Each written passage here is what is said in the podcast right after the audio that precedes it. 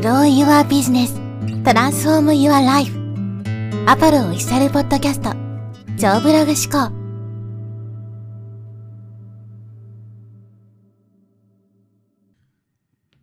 はい、えー、こんにちは、ポロです。今日はですね、お金は友達というお話をしていきます。収入を増やしたいと思った時に、知識を身につけるとか、スキルを磨くとか、あるいは人脈を作るとか、まあそういういろんなね、ことを思いつくと思うんです。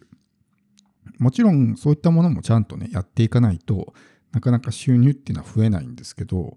まあ一生懸命頑張ってるのに、全然収入とか貯金が増えていかない。むしろ減ってるみたいな人っているんじゃないかなと思うんですよ。で、それはなぜかというと、まあお金に対するマインドセットが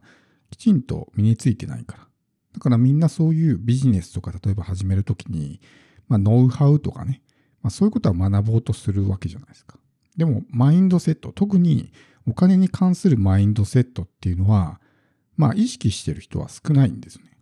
だから自分がそういうノウハウを身につければ稼げるようになると信じてるから、全然お金に対する知識もね、身につけようとしないし、マインドセットもね、全然学ぼうとしないと。だから、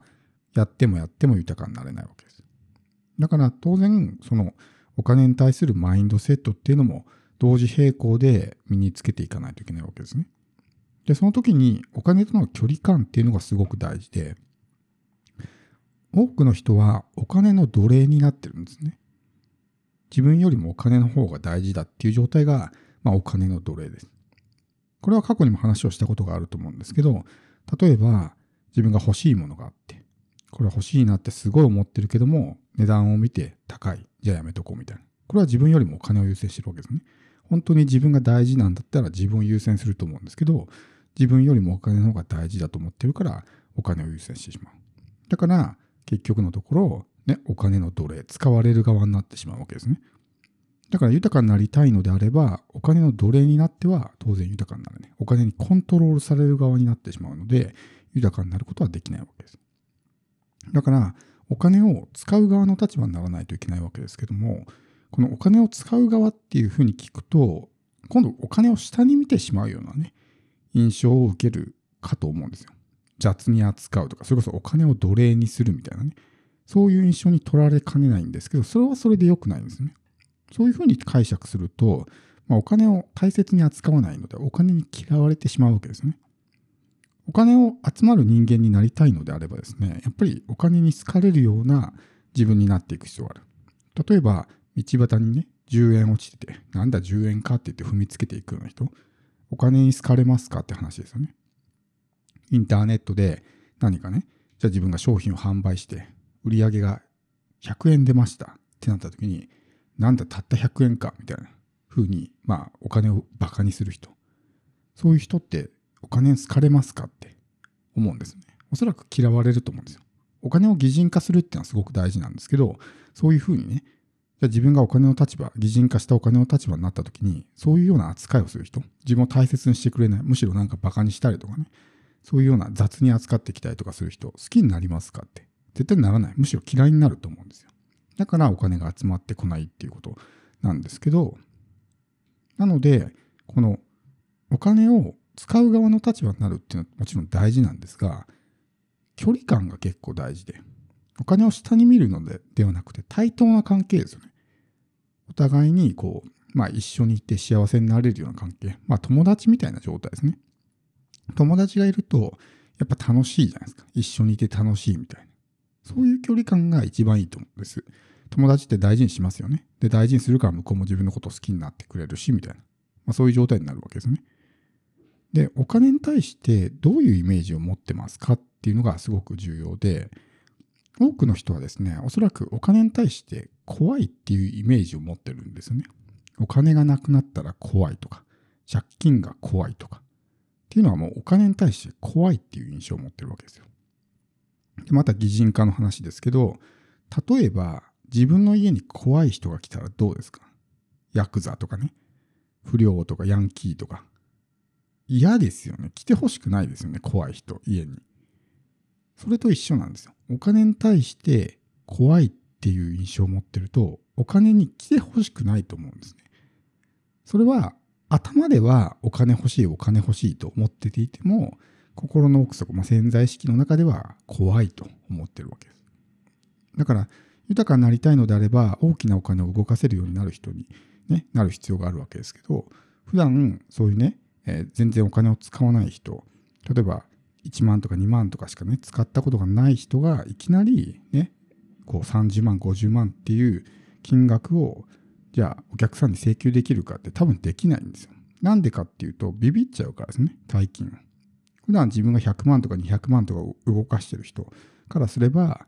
ね、20万50万とかってお金はまあ普通に扱ってる金額なんでそういったことは起こらないんですけど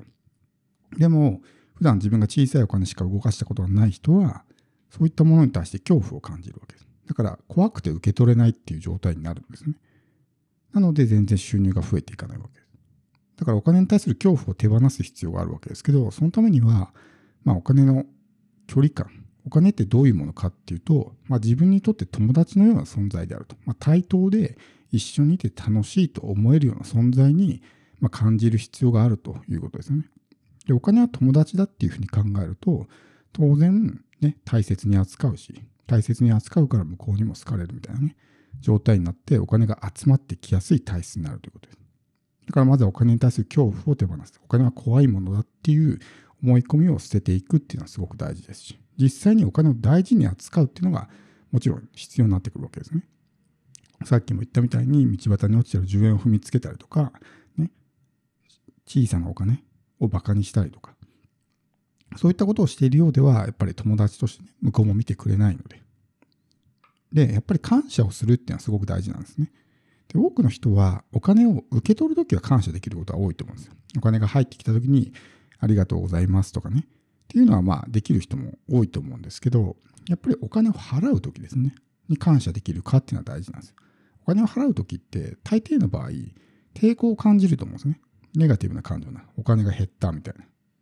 だけど実際のところ、そのお金があるおかげで何かしらの対価を受け取ることができてるわけです。レストランに行ってご飯が食べれるのは、そこでお金を払うからですね。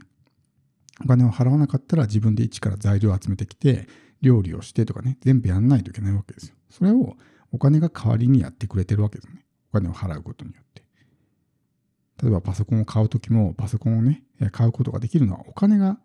まあ、代わりに働いてくれてるから。もしそのお金がなかったら自分でゼロからパソコンを組み立てないといけないわけですよね。って考えると、お金を払うことによって大きな価値を受け取ってるわけです。